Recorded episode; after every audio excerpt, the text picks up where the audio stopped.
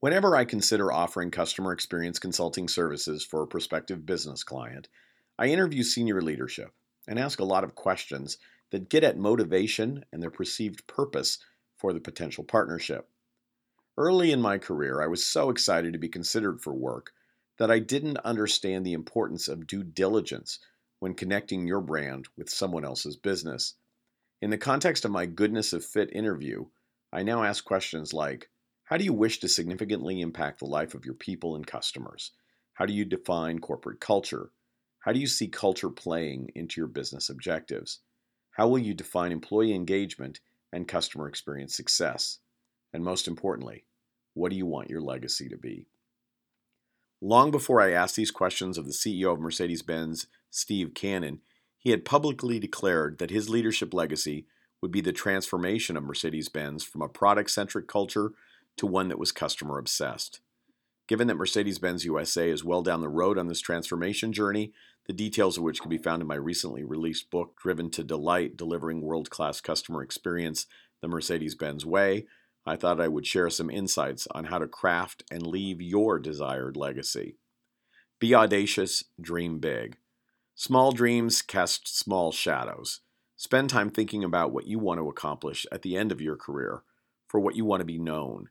Leadership guru John Maxwell has said that people will remember our leadership impact in one sentence, so write it now. If you don't design your career to deliver your desired impact, you will likely wobble about and leave an unintended legacy instead. Declare it. Once you have your leadership destination in mind, make it public. You can publish it to a close confidant, a circle of trusted leaders, or in Steve Cannon's case, in automotive news, and every stakeholder forum where it was relevant. Often people don't make public declarations because they don't want to be held accountable. The very fact that we share a commitment out loud increases the probability that we will act in accord with that declaration even when no one is looking.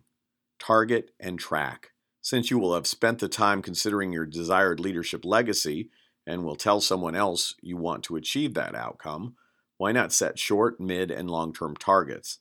How else will you know if you're making the progress you desire? For Steve Cannon, his proof would come through his observation of his team, customer feedback, internal metrics, and outside agencies who evaluated and benchmarked the Mercedes Benz USA customer experience against competitors.